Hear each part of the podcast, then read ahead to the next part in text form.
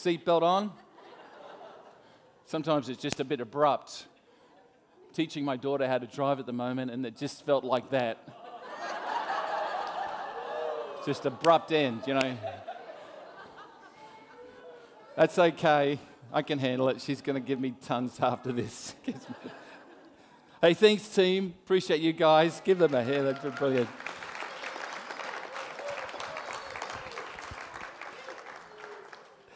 Fantastic. Hey, um, this morning, well, lots of things happening, but our children are with us this morning. There's no children's church. Uh, so we love our children being in here. Usually they're in their own children's church service at the back, but this morning they're with us, which is brilliant. Um, so I just wanted to, you can follow along my message. I have a worksheet for all the children. You can grab it from Michelle up the back there. And uh, of course, there's always an incentive. There's a Freddo Frog if you get all the questions answered. So and everybody runs back there now.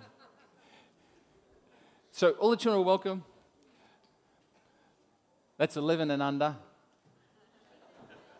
Andrew, stop that. Um, so, kids, it's not, this, it's not this, that easy this week. You've got to actually answer questions on what's being shared this morning. So, uh, that's brilliant. Brilliant. Matthew, I just want to um, read a passage of scripture to you. I want to talk about the uniqueness of Christ again. Uniqueness of Christ.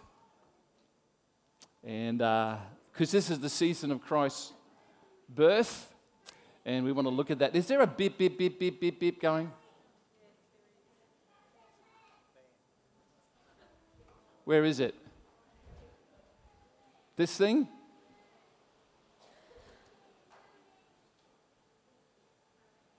Not that? How do you turn it off?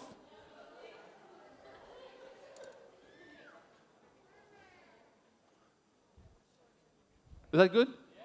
Brilliant. Was that it, Mark?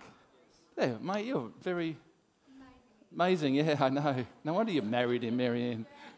Okay. Matthew chapter 1. I want to read the passage. Look at your own device or your own Bible. Um, we want to continue. I started a, a series, a two part series last week about the uniqueness of Christ. I want to just complete that this morning. And it's Matthew chapter 1, verses 18 to 25. Let me read it to you. Um, parents, if you need the parents' room, it's there. Please but make yourself available to that as well. If it's, it's there for you guys, so uh, use that. Matthew chapter 1, 18 to 25. This is how the birth of Jesus, the Messiah, came about. His mother Mary was pledged to be married to Joseph. But before they came together, she was found to be pregnant through the Holy Spirit. Because Joseph, her husband, was a faithful to the law and yet did not want to expose her to public disgrace, he had in mind to divorce her quietly. But after he had considered this, an angel of the Lord appeared to him in a dream and said, Joseph, son of David, do not be afraid to take Mary home as your wife because what is conceived in her is from the Holy Spirit. She'll give birth to a son, and you are to give him the name Jesus because he will save his people from their sin. The name Jesus means Savior. And all this took place to fulfill what the Lord had said through the prophet um, in Isaiah. The virgin will conceive and give birth to a son, and they'll call him Emmanuel, which means God with us. When Joseph woke up, he, he did what the angel of the Lord had commanded him. He took Mary home as his wife. Um, he did not consummate their marriage until she gave birth to a son, and he gave him the name Jesus. Great story.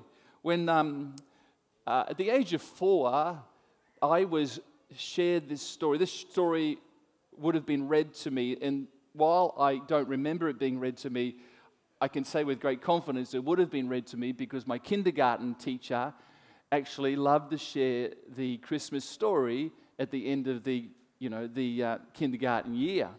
I, um, and uh, the reason that I know she loved to share the story was because she would get us children to actually portray the whole um, nativity scene in the, in the, you know, baby in the manger, the, sh- the uh, whole stable deal, uh, and everything. And so th- there, was a, there was some of us were wise men, some were shepherds, There was a Joseph, there was a Mary, there was a manger, there was the rest of the kindergarten were the choir because all the parents and grandparents and siblings would come and we'd sing Silent Night, the best we could do as four and probably four and five year olds.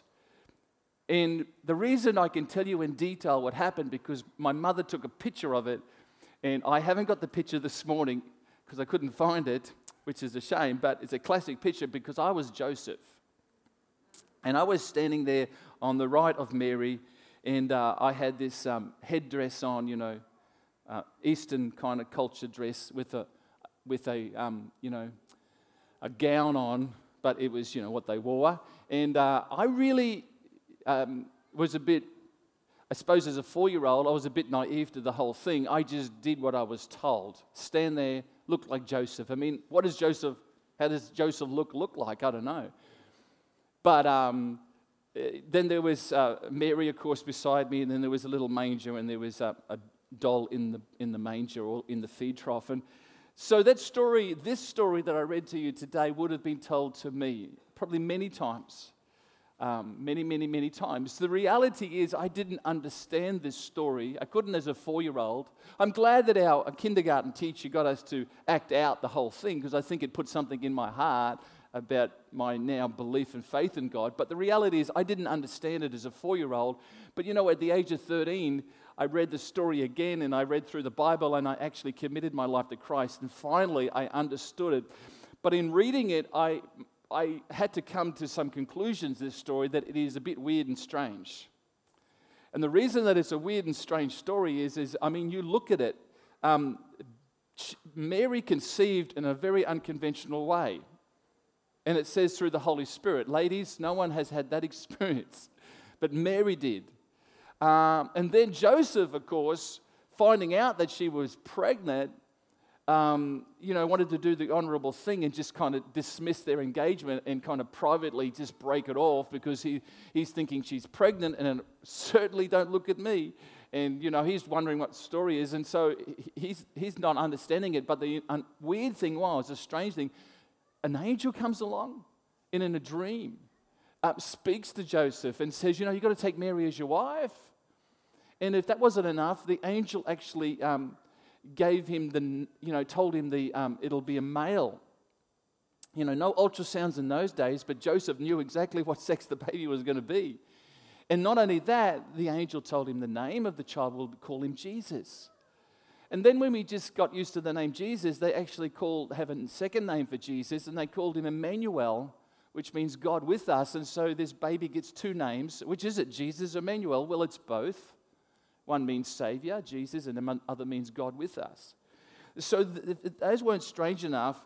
Um, and then um, uh, we see these, these weird events, and then there's a star in the sky, and then there's these wise men that turned up, and then there's these shepherds who turned up, and, and uh, you know, they came with uh, gold and frankincense and myrrh, all these strange events and weird. But, you know, as I've come to understand the story now, I realize it's not strange or weird so much as incredibly unique the birth of Jesus was exclusive. No one was born like Jesus was born. Um, it, it, was exceptional. It was exceptional. And so um, we talked about that. We mentioned that last week, but and, and we just talked about at some points. I'll just quickly recap those thoughts that we had. And for those, of course, that weren't here last Sunday morning, I want to just uh, make sure you catch it. But you know, Jesus' coming was pre announced like no one else in history. And it just wasn't by nine months. It just wasn't someone putting an ad in the paper, uh, Mary and Joseph having a baby. It wasn't that. I'm talking about like hundreds and hundreds and hundreds of years before Jesus was born. It was prophetically announced. And it says in Isaiah 7:14, which we read from Matthew, because Matthew was quoting this guy, Isaiah, and he said, Therefore the Lord himself will give you a sign. The virgin will conceive and uh, give birth to a son, and they'll call him, what was the name? Emmanuel. Um, Isaiah wrote that literally hundreds of years before Christ, talking about uh, the birth of a person through a virgin. How does that happen? That's a miracle, isn't it? And so we see that throughout um, those early hundreds of years before Christ's birth, people like Plato, 400 years before Christ, Socrates, 500 years before Christ, both those men, they're not recorded in the Bible, but historically they're recorded in documentation that they talked about a universal king that was yet to come. And time after time, we see people proclaim. Minor prophets, Micah talked about the birth of a, uh, a king that was yet to come. That's a bi- little Bible, um, Old Testament um, book in the Old Testament, Micah. So, the strength, my, my faith this morning has a lot more strength because of that fact. And I'll tell you why. Is because the reality is, um, if, if my God, if God can organize the birth of his son so well, hundreds and hundreds and hundreds of years, if he can organize that so well before it actually happens, can't he continue to help me in the uncertainties that I face on a daily basis? Can't my God look after me? Can't my, our God look after you this morning? He certainly can. And that we don't this morning, we don't serve a myth, a myth this morning, and there's no mythology about it. The reality is, Jesus was a real historical person. And he did what he, he came for what he know his father asked him to do, and he said what he did, and he did what he said. The, other, the second thing that we talked about was this, about the uniqueness and the birth of Christ, is that Jesus' birth split time in two. We all know about BC, before Christ, and AD, which is Latin for um, in the year of my Lord. And that was basically after the birth of Christ. And um, it's interesting because, as I uh, mentioned, in 1963, I was born, but I was born 1,963 years after Christ. After Christ. Your birth date is that many years after Christ. And so every time that you have a birthday or you share your birth date or your birth year, it's a, it, it, it kind of indicates it's a testimony to the reality of Christ. Did you realize that? Your birthday is, a, is an indication, is a testimony to his existence. And so the third thing we talked about um, is that Jesus really lived his life backwards. Because in Revelations 13 8, it says, the Lamb who was slain from the re- uh, creation of the world. Now, what do I mean by living his life backwards? Well, the truth is that he, Jesus understood and agreed before he was even born that he would die 33 years later. So he understood the reality that he, he, he knew his future, how it was planned. Um, he, was born, because it says he was the lamb that was slain from the creation of the world. In other words, Jesus even knew from, from the time of the beginning of the earth that he, one day he would come to earth and he would live as a child and grow up as a man and die and then rise again. He knew that. And so we see that the major, as I said, is overshadowed by the cross. Overshadowed by the cross. Matthew chapter 1 21 says this she, talking about Mary, will give birth to a son, and you are to give him the name Jesus because he'll save his people from their sins. The word Jesus actually means Savior. So even from his birth, um, the, angel spoke to Mary and said, You know what? You're going you're gonna give birth to a, a little boy, and he's destined to die. But it's okay, it's for a purpose, it's a great purpose. So he lived his life backwards because the cross overshadows the manger. And have you ever thought about uh, that without the cross, there's no reason for the manger? Uh, without, uh, if he was never going to die for humanity, there would never be a reason for his birth. But there was a reason, such a reality. So we get all excited about Christmas, but there was always a reason for his birth. So he'd live, he would show what God, us what God's like, and he'd then die because his birth was all about his death. That's strange, isn't it? I'm glad that when you and I were born, that the doctors say, oh, well, just another one that's going to die. I'm just glad that was never. But, you know, the reality is we all have a use by date, don't we? This physical body, I'm not talking about our spirit or soul, is a destiny in heaven if we receive Jesus, of course, but reality is this body has a use by date. And Jesus' body had a use by date. It was just very pre- premature that he, he was murdered at the age of around 33, of course. So he was unique. And, and his strange birth, the un, weird, what we can call weird about his birth, and all the events that happen around his birth make more sense in the light of his knowing and his willingness to die for humanity. His birth makes it, under, we understand it. So here we go. Number four this morning. This is new ground. Uh, now, this bit. He had an eternal prehistory. Now, I've kind of intimated that already. This is uh, um, what I'm really meaning is Jesus had a backstory, or Jesus had a pre-story to his um, to his life. He had a he, he had a past. Um, he had from his from his, if we go from his death, he had 33 years of life on this earth. Didn't travel more than 165 kilometers away from the place where he was born. He was very much in that whole area of um, around the uh, Lake of Galilee in Capernaum and in Israel, um, you know, in Jerusalem. Uh, so, he, but he had a story. He also had a story before he was born. From we go from his birth right back to creation. There's a whole. He had a whole generation of family genealogy, and then from creation before he was with God. So there's a there's a story. We all have a story this morning. Every one of us have a story. You could, and, and your story of your past is uh, kind of um, makes you who you are today. You know that. Uh, who you are today are partly determined by what's happened in your past, good and bad. My story, uh, gee, if I gave it to you in 30 seconds flat, really simple. Born on a farm outside of Gympie, grew up in Gympie, uh, went to, moved into Gympie at the age of four, um, went to school there to grade four, moved to Gladstone in grade four uh, because my parents came to work here. Um, at the age of, I was 10 at the time. At 13, I came and I committed my life to Jesus. And before I was 13, I was one of the shyest people you'd ever meet. In actual fact, my, my mum said as a little boy, I'd hide under a skirt. I was so shy, just shy. I think it was because I grew up on a farm and the only people I talked to were kind of like animals. So, you know, and that wasn't my sisters. They were pretty, they weren't animals. But I think as a four year old, I just grew up on this farm and life was pretty simple and no one to talk to. So, I mean, had to grow up. When I came to Gladstone at the age of 13, I say that to say this when Christ came into my life and the Holy, baptized in the Holy Spirit, I tell you, a dramatic change in my life. Dramatic change because of Christ, just his influence in my life. Now, not all of us experience dramatic, but we all experience some element of change, of course. So, um, and then um, now I am where I am today. So that's my story. What's your story?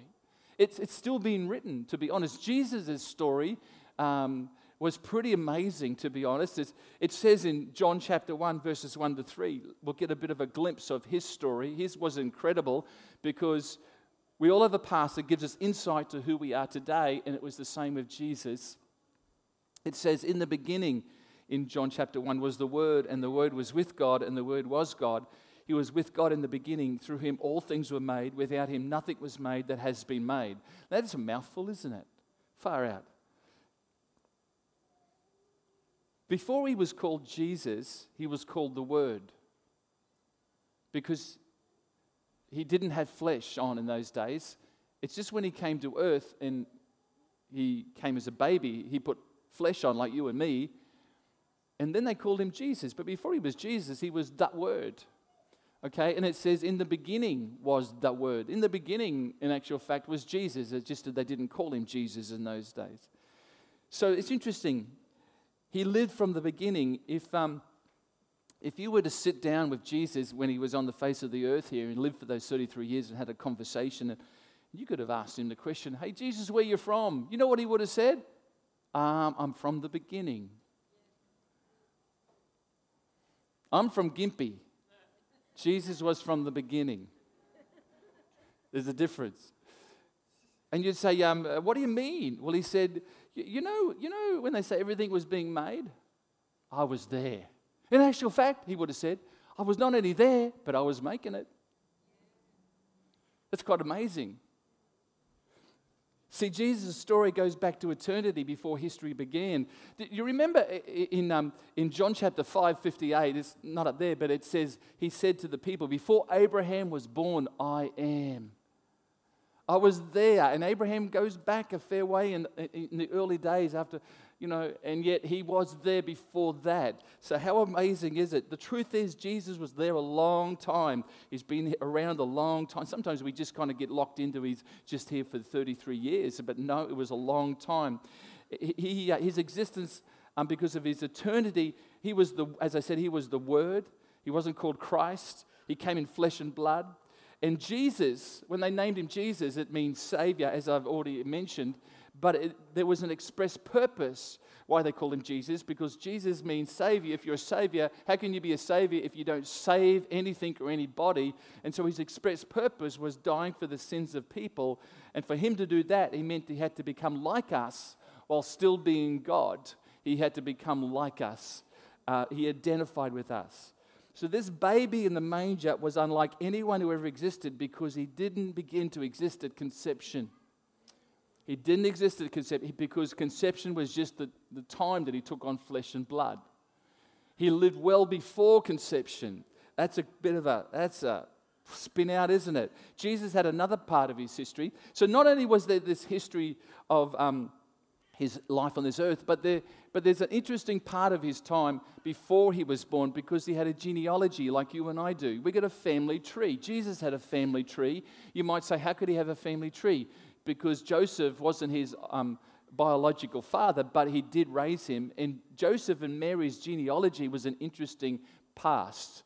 Um, some of us are well aware of this, but in Jesus' genealogy, there was a prostitute named Rahab.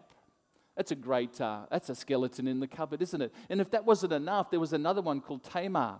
That's another um, uh, skeleton. She was a prostitute as well. And if that wasn't enough, there was a lady called Ruth. Sorry, ladies, there were some pretty bad guys in Jesus' past as well. But there was another lady called Ruth who was a Moabite who actually, their, their um, um, people group actually worshipped idols. But thankfully, Ruth came into the Jewish culture and uh, accepted God. That was a great great thing. But so we see some, some, some interesting things. There was a lady called Bathsheba. She committed adultery with the King David. Uh, and while King David had a lot to be answered for in doing that, um, Bathsheba also kind of must have, you know, she just didn't feel like she went along with it. So th- there's all, these are all, um, these were all um, relatives of Jesus. Interesting, isn't it? And I thought about that, and the reality is, when you read Jesus' story back there, he had people who were with some really big blotches in their lives. Would you agree? Pretty big blotches in their lives. And, and it was far from the perfect family that Jesus came from. Um, this is Joseph's line. It, it, probably would put some TV soap operas to shame today, some of the things that happened in Jesus' genealogy. You know, we all not only have a genealogy that sometimes we would rather forget, but we have a life sometimes that we also think there's some blotches in my life. Um, but the reality of what was happening here in Jesus' family line that was so dysfunctional, it kind of foretells the love that Jesus would have for people with blotches in their past, don't you think? Um, Jesus said something incredible in Matthew 9 12. He says, You know, I've come not for the well, the well people don't need a physician. I've come for the sick. Jesus says, I've come for the sick. He's come for the blotchy people. We're all got blotches, haven't we? Maybe that's the past now, and that's okay. We don't have to dwell on it. But, and you may say, well, who are the well? But I, I think a better question is, is that probably we've all got times and elements in our life when we haven't been well. I know I have. I know that I still work through things too. And I'm just glad uh, that I have a merciful and forgiving God. There's times of elements of sickness at different times, I think, for all of us. And Jesus had a love for people who have a past that isn't pretty. Why? Because even his own family had a past that wasn't pretty. They were full of blotchy type people. The Tamars and the Rahabs and the Bathshebas and all the problems and all the dysfunction that unfolded so Jesus delights in taking people with terrible pasts and bringing them into his family. I'm glad of that. You know, here's my fifth point this morning. Because number four uh, was he had an eternal prehistory. Uh, number five is that Jesus was the only child whose mother resembled him. Think about it for a moment. Whenever we, a child's born into our families, someone comes along and says, Oh, they look like their mother or they look like their father, or, you know, they just, Oh, you look like your parents or your grandparents or your sister or your brother. There's always, there's always that comment. We always say that. You know? In actual fact, I always remember when, when um, our first child was born, um, Gabriel was born, everybody come up to her as a little, little girl. She's just walking around two or three. Oh, you look like your dad. And there's one thing she started to try and get that concept in her mind. She, thought, she said to Michelle one day, I don't want to grow up and look like dad. I said, honey, it's okay. It's just kind of a, it's just a thought that people have at the moment. You have some features like me. You're not going to actually be like me. She was put at some element of ease after that, but she's still getting over that. It's okay. Um, but Jesus was different. You know, Jesus was born, and they could have said of Mary, You look like your son. And the truth is, why would that be so? Why would I say that? Well, Jesus created his mother, which made him incredibly unique. He created everything, didn't he? So he created Mary. Here's this verse in John 1 3. Through him, all things were made. Without him, nothing was made that has been made. Nothing was made. Jesus was there at the beginning. He was there. He not only was there with God at creation, he was making it as well. What an incredible thought. As Mary held Jesus in her arms for the first time, remember that first Christmas night? Well, you can't because you weren't there, but you know, there's pictures. Artist impression. Mary was looking at her creator. I don't know if she realized it right at that moment. She's looking at, she's looking at her creator, the God who made her. What an amazing thought. She held her creator and savior in her arms. Wow.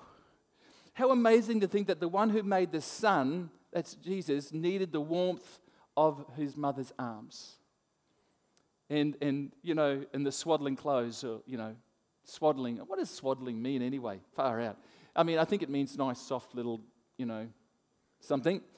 How amazing, listen to this, how amazing was the one who was the living words, that's Jesus, and all, and all its principles and, and thoughts and, and all that he has for us, and yet he was living in Bethlehem because of a human law he was the living law. He was, the, he was there in Bethlehem because of a human law to go and register in a census. And that's why Mary and Joseph first came to Bethlehem. And Jesus was born at that time. How amazing the one who was clothed, who clothed the grass and the flowers of the field, made himself naked, um, though he was wrapped in a blanket, made himself naked. And yet he clothed what we see today creation. How amazing the one whose hand fashioned the planets was too tiny to reach out and just touch the animals that are around him in that stable that night. How amazing! How amazing is that? And you know what? It was salvation in a manger, salvation in a feed trough. God. God. Um, and God, where you would least expect him to be. In a, you know, in a downstairs stable area of a house, sitting in a feed trough with a heap of animals uh, and his mother and father there. Some people, you know, can grasp, can't, sorry, can't grasp the fact that God would do that for us. It would come down. Um, some people grapple with the fact that God would do for us what we can't do for ourselves. Uh, people struggle with that thought because why do I need God to do for me what I think I can look after myself? And you know, generally, we do have to look after ourselves physically, uh, we've got things that we need to do to look after our um, emotional lives. But the reality is, Jesus did something for us that none of us can do, and that's give us life uh, through forgiveness of sins. Jesus, um, I can, you know, we can say sometimes, I can sort out my own life. Um, you know, when the wise men came to see Jesus, Matthew wrote this gospel, and Matthew said they bowed and they worshiped Jesus.